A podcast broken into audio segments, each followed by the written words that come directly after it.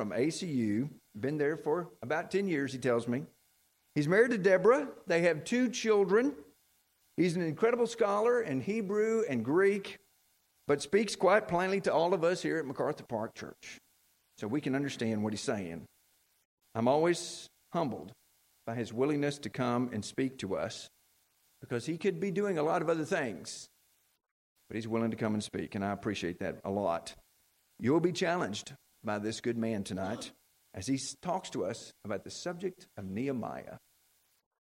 Kurt?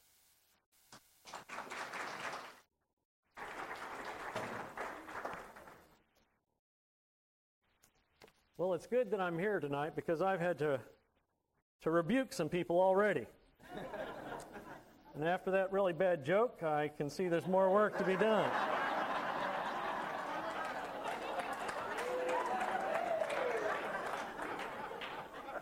We, will have an altar call at the end.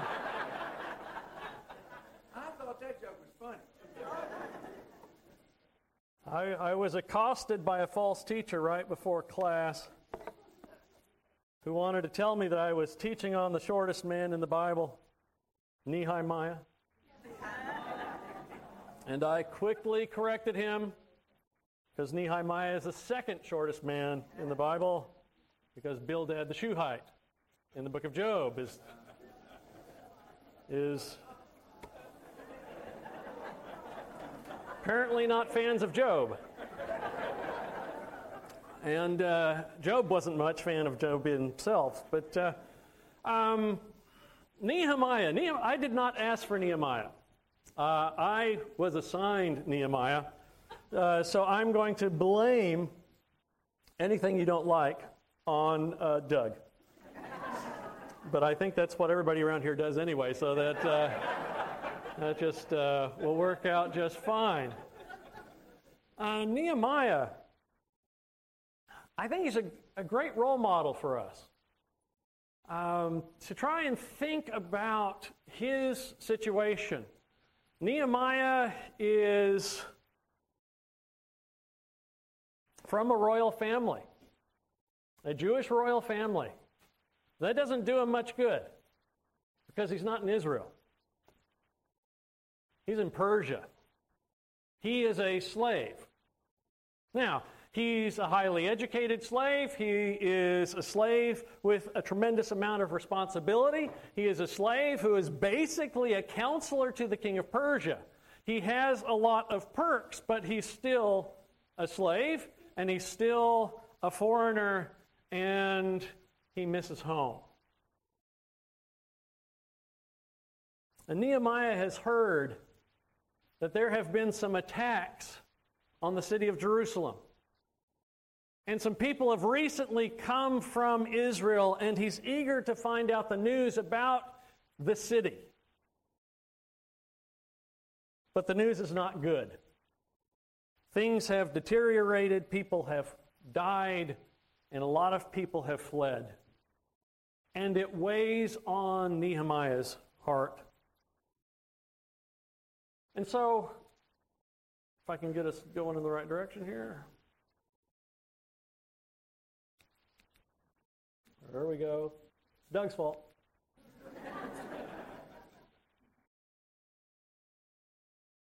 Nehemiah lived as a resident alien and longed to be home. Uh, that's not much different than the situation we find ourselves in. I don't know about you, but I long to be home, and this world is not my home. I long to be home. When I watch the news, I long to be home. Okay?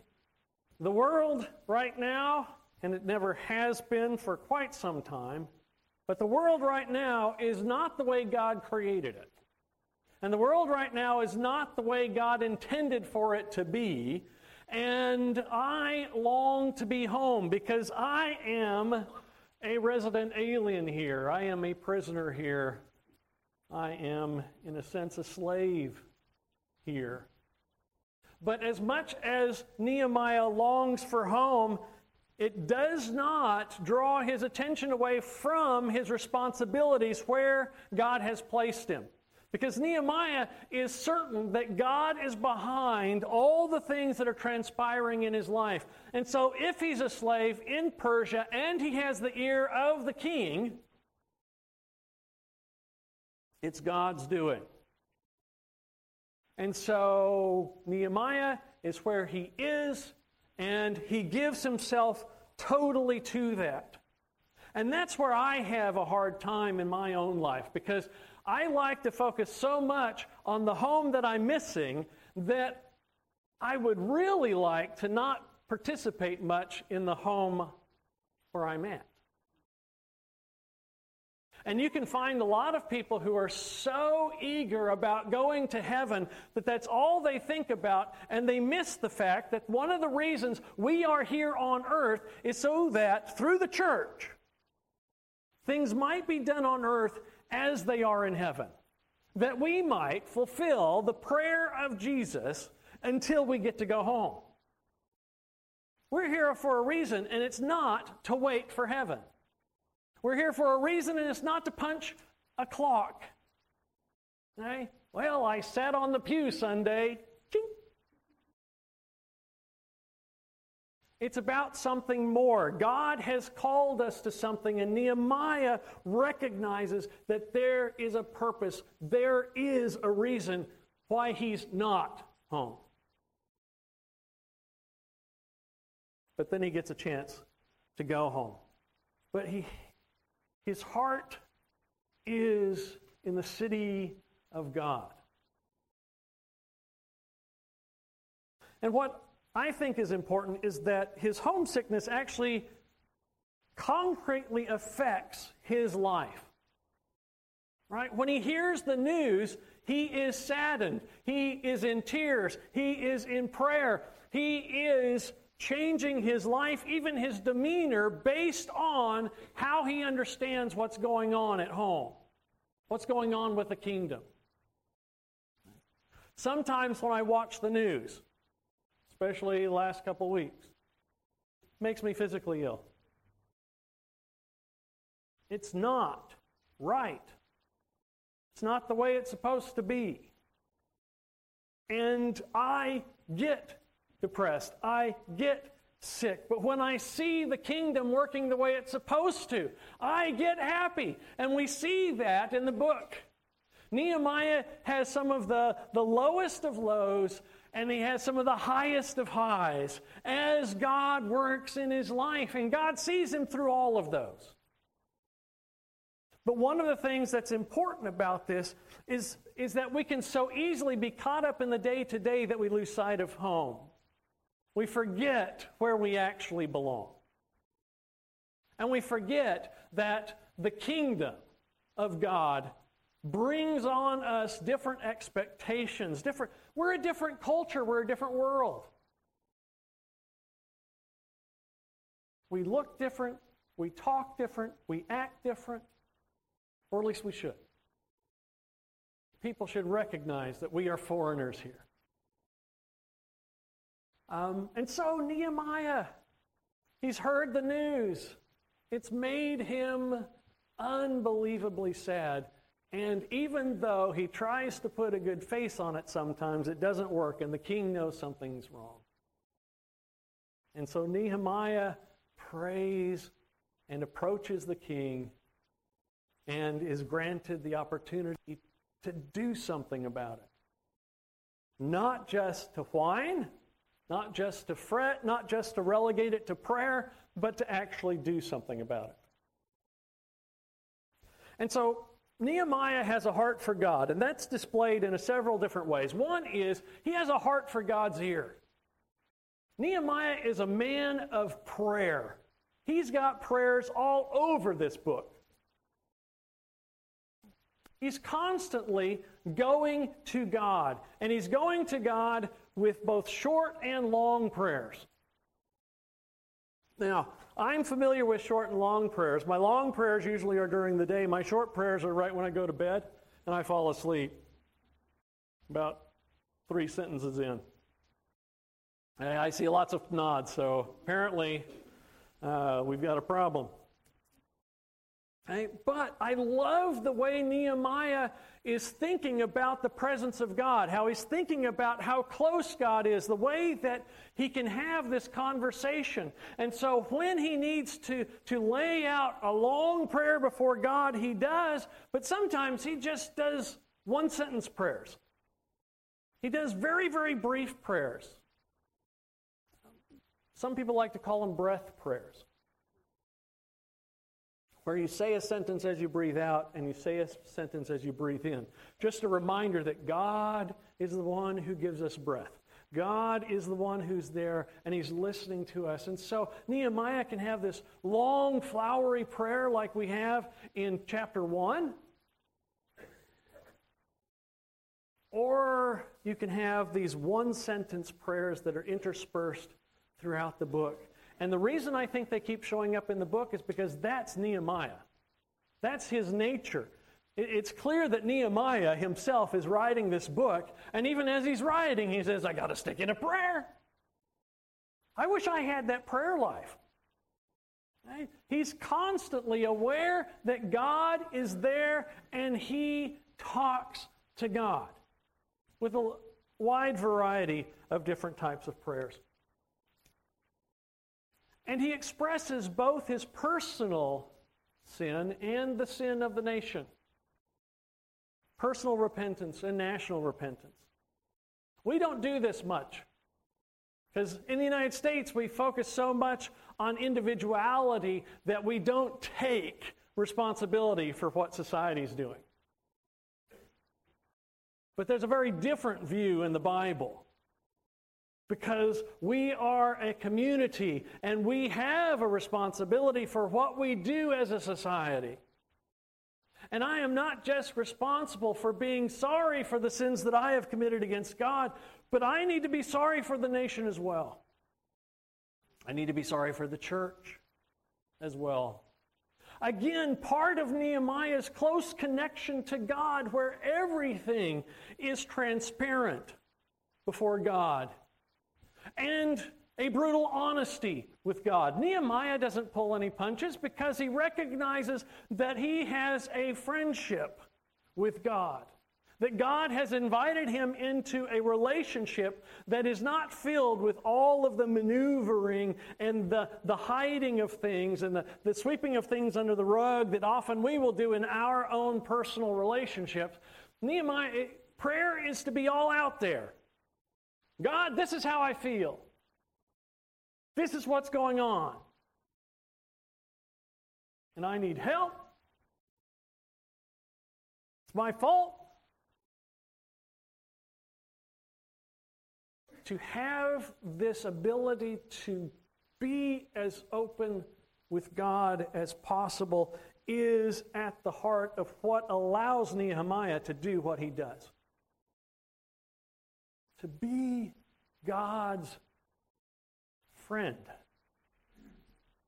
to be God's person, to be in this dialogue that takes place. And Nehemiah seeks God's justice in prayer. You will see several times in the book of Nehemiah where he prays for God's justice. And what's really important about this is because Nehemiah would like to dispense the justice himself. Now, Nehemiah becomes governor of Judea. He becomes governor of Israel. And so he has political power to do certain things. But what's interesting is where Nehemiah has power to exert over people, where he has opportunities to lord it over people, he does not do that ever. He has the power to levy taxes. But he knows the people of his land are stretched so thin that he decides to basically run the government out of his own pocket. He knows the needs of the people and he's not going to exercise his authority. He has certain rights, he has the power of the sword, and yet he is not going to seek his own justice. But he prays to God for God's justice.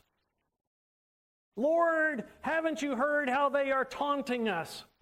Haven't you heard all the things that they are saying? And Lord, I'd really love for you to send them off in exile like you did us.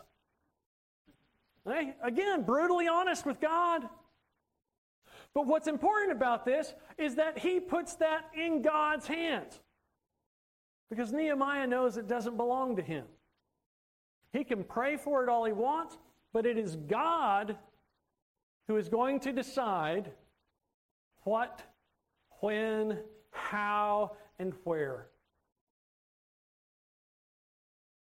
In Psalm 137, don't look there. Psalm 137 is that, that psalm about bashing babies' heads in. And as Christians, we, we never read it. But maybe we should. Because what's going on in Psalm 137 is a Jew who has just arrived in Babylon after a death march, after they've seen pregnant women split open and babies crushed, their, their heads smashed on rocks because pregnant women and children are just going to slow us down and we're going to force our march, our new captives, all the way to Babylon. And the singer goes, Lord, I wish you'd let them experience what, what we've experienced. And he's, he's brutally honest about it too. Lord, I wish you would let their babies' heads be bashed in on rocks. But what's important about that prayer is that the person who wrote it didn't go around doing it. He thinks he knows what is just, he thinks he knows what is right, and he's not asking for anything that they haven't done to them already. But it's God's responsibility. God will remember them, God will bring recompense. Our job is not to dispense that type of justice, but a very, very different type of justice as long as we are here. And that's all part of Nehemiah's prayer life. Being honest with God, here's what I'd really love to see. Whether or not it happens, God, you need to know. This is what I would love to see. But Nehemiah trusts God enough not to take God's job away from him. We need, I think, in prayer to learn to be transparent and honest with God because that also might help us in how we deal with the types of things that come across our screens on a daily basis. And what I mean by dealing with those is not just saying, oh, how horrible it is, but doing something about them. Because Nehemiah didn't sit around saying, well, I'm just going to pray about this. And there's a reason for that. The reason is Nehemiah understands that a relationship with God requires dialogue. It's not me monologuing to God. My prayer is not just me. God doesn't really want to listen to me talk a lot. Right? I can already tell you don't want to listen to me talk a lot. Can you imagine God? Right? He doesn't care about what I formulate and how flowery my prayers are. He doesn't care if I can come up with five syllable words and, uh, and pronounce Giyad as they do in southern churches with four syllables. Right? He's interested in a relationship.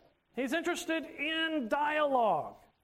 And the fact that Nehemiah has a heart for God's ear is matched by his heart for God's word. It's not just that he expects God to listen to him, but he knows God expects him to listen to God.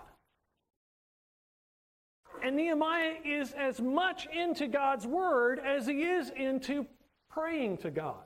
It's part of the dialogue. And So he personally reads Scripture. You can tell it in his prayer language.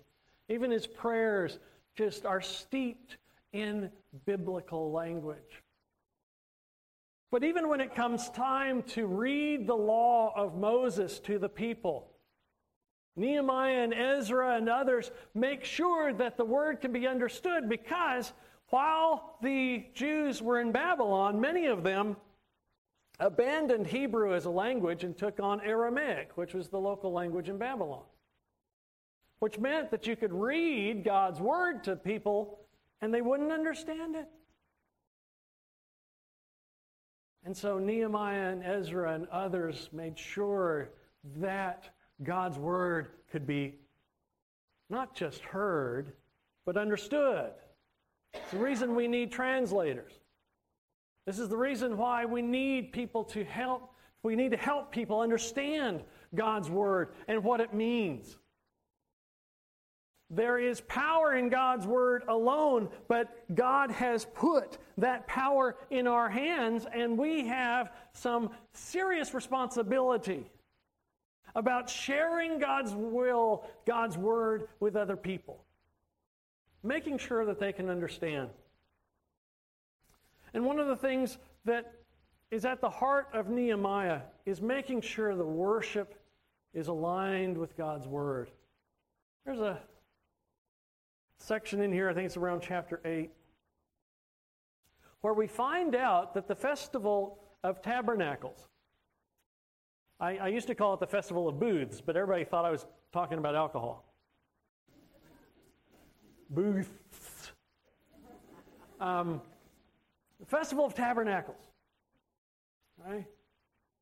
It's supposed to be one of the three major festivals celebrated by Jews in Jerusalem every year. But we find out that when they read the law, they realize, you know what, we haven't done this in 600 years. We've not done this in 600 years. And to their credit, they don't go, you know, well, you know, we haven't done it in 600 years, so why start now? We haven't done it in 600 years, so we better start now.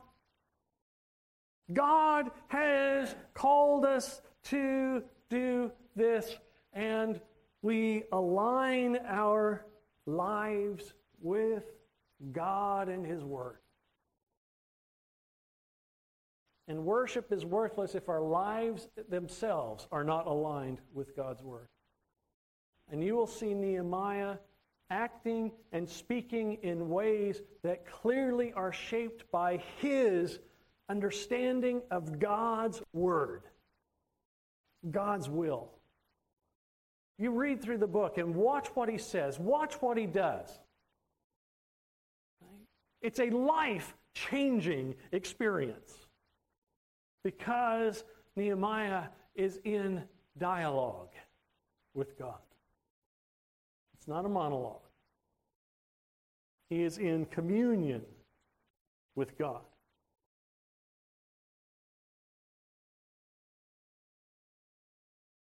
And because he's so close to God, he has a heart for God's powerful presence. He feels the presence of God, and that means everything. For Nehemiah, religion isn't just some sort of practice. Religion isn't just some sort of religious duty that gets solved by, oh, I, do, I keep the Sabbath holy, and I throw a few oxen on the Barbie, and, uh, you know, do a couple other things, wear the right party hats at the right time, go to the Festival of Booths. right? It's not about ritual, it's about relationship. It's about being in the presence of God, this dialogue that he has with prayer and his in God's word is not something that has this sense of separation. He knows God's there. And what you're going to see over and over and over again are references to God working in everything. God, give us success. God, Fight for us. Don't be afraid because remember the Lord is near. God has brought success. Everything that Nehemiah does, Every bit of good news that occurs is not because of Nehemiah, it is because of God. And Nehemiah has just been lucky enough to be a vehicle through whom God has worked. And with Jesus Christ and the gift of the Holy Spirit, that opportunity is extended to every single one of us. And, folks, we have to work on that because there are a lot of people in church that have really low self esteem. But if it's God, right? If, if you have a heart for God's powerful presence, it's not about your inabilities. It's not about your fears. It's not about your weaknesses. It's about God's power. It's about God's presence. We don't have excuses. Well, I really can't do that because. Because God's with you? How silly does that sound? I really can't make a difference in my neighborhood because the God who created the universe is in me. Right? If we believe in the presence of the Holy Spirit, if we believe in God working His will through the church, there is not a single one of us who has a reason to doubt that we cannot do the greatest of things because we have the greatest God. We are with God. Or to put it another way, God is with us. And this is important. Nehemiah has this idea. We, we think of Emmanuel and Isaiah and Matthew, but Nehemiah has this idea that God is with us. Oh, we could pick some other prepositions and prepositional phrases. There goes the grammar. Snooze. But it's not God despite us. It's not God instead of us. It's not God over us. It's God with us. And that is a choice by God. God could have entered into lots of different types of relationships with humanity. After all, He is God. But the one He chooses, the one He chooses is to be with us. That is empowering.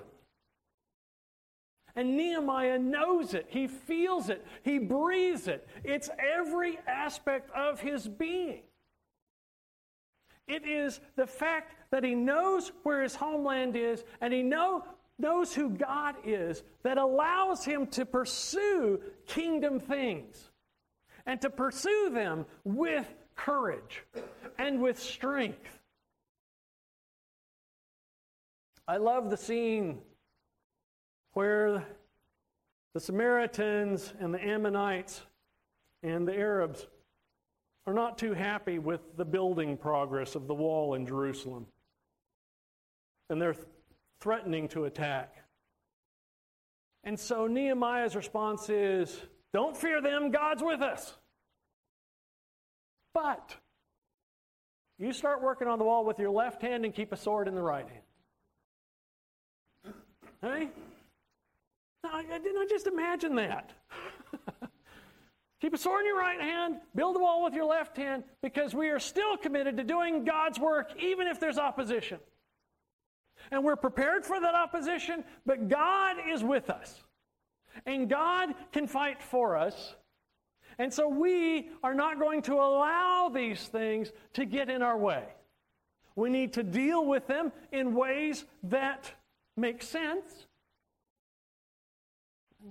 he didn't tell them to all dress in tutus and build the wall. Might have been a great statement of faith.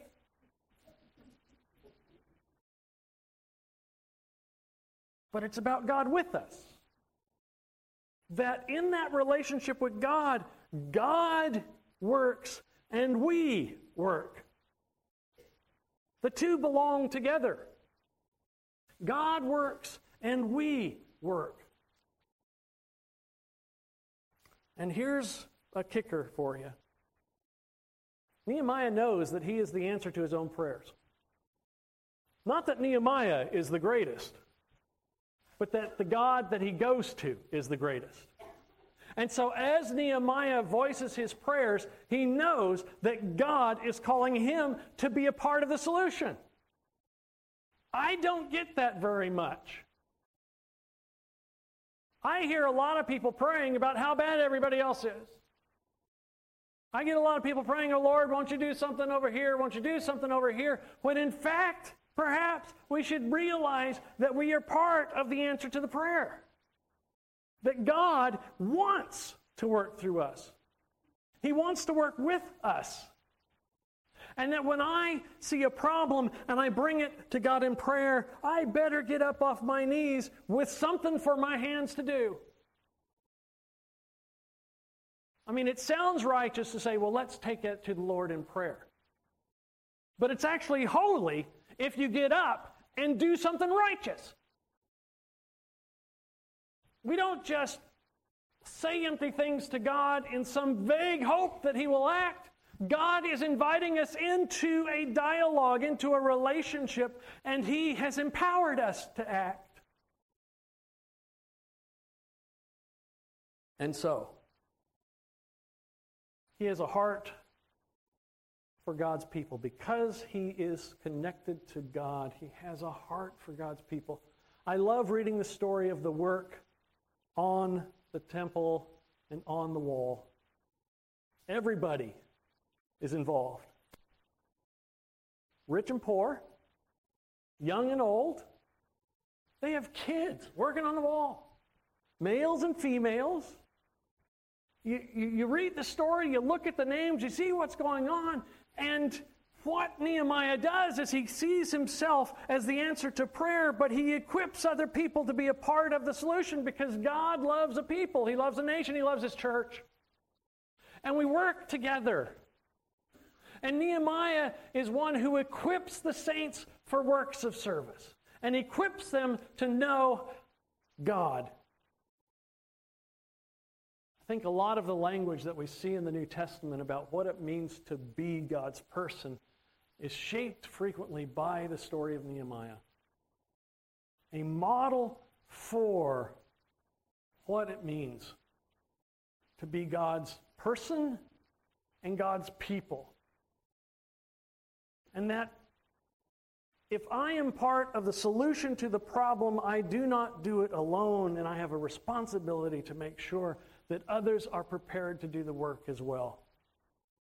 They got that wall built in record time. And it was because Nehemiah didn't try to do it himself. And there's an 80 20 rule in the church. I get it a lot. There are lots of 80 20 rules in the church, but one of them is 20% of the people do 80% of the work in a church. And that's probably close to true, but that's not the whole story.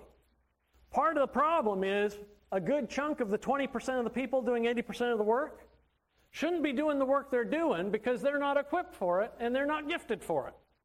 But they have in their own minds the idea that certainly it's got to be better than so and so down on the other end of the pew.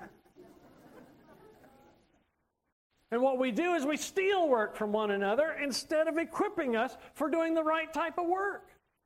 When you read through Nehemiah, you have the right people working on the doors, you have the right people working on the walls, you have the right people doing all of these different things.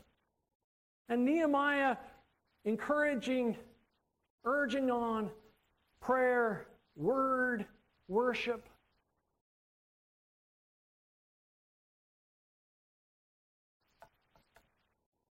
One of the things that you'll see throughout Nehemiah is even though his focus is on building the wall, building the temple, making the city safe again, he makes the city safe in a lot of different ways. Told you he basically runs the entire province out of his own pocket. We find out also in the book of Nehemiah that he is buying Jewish slaves back from foreign nations. But in the midst of that, there are some loan sharks in Jerusalem who've been extorting people. And so Jews who have come back to Jerusalem are now having to sell their kids into slavery because they can't pay off the debts. And Nehemiah says, there is something horribly wrong with that.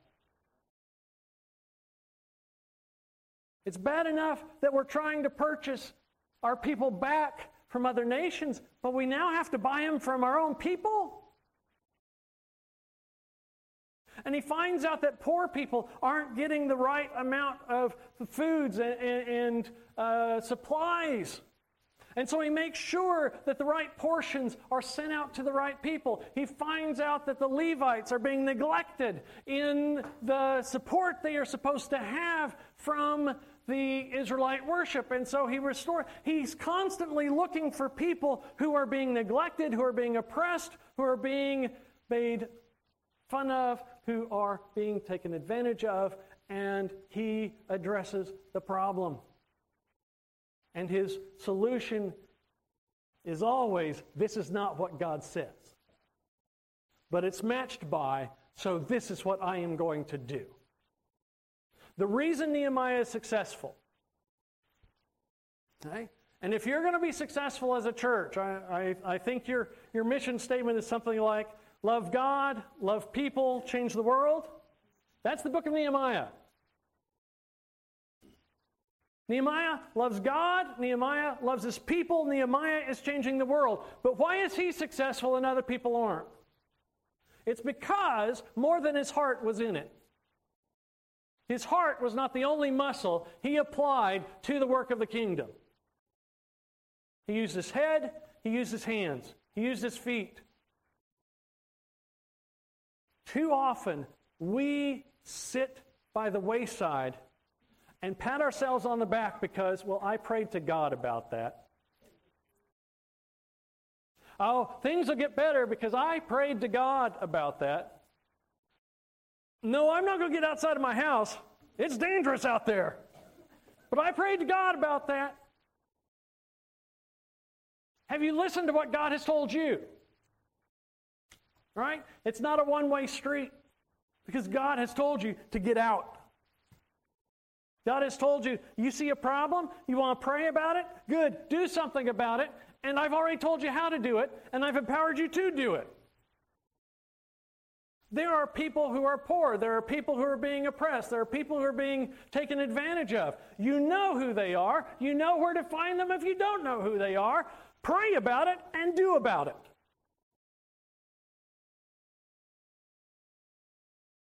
Because there were a lot of people, I imagine, who were stuck back in the Persian Empire who thought they were just fine, upstanding Jew- Christian people who prayed and prayed and prayed. But Nehemiah did because he understood that God was with him. Love God, love people, change the world. Not because, not because this is a great congregation. It's one of my favorites. But it's not because this is a great congregation. It's because God's with us. It's because God is with us. There's a lot of kingdom work that needs to be done today. There's a lot of kingdom work that needs to be done tomorrow. And I tell you, I actually do pray, Lord, please come before the first day of the fall semester begins. I have lots of different days I pick, and I'm praying fervently that God will take us home. But until then, I'm supposed to bring God's home to people. We pray, we listen, and we do. Love God, love people, change the world. Thank you.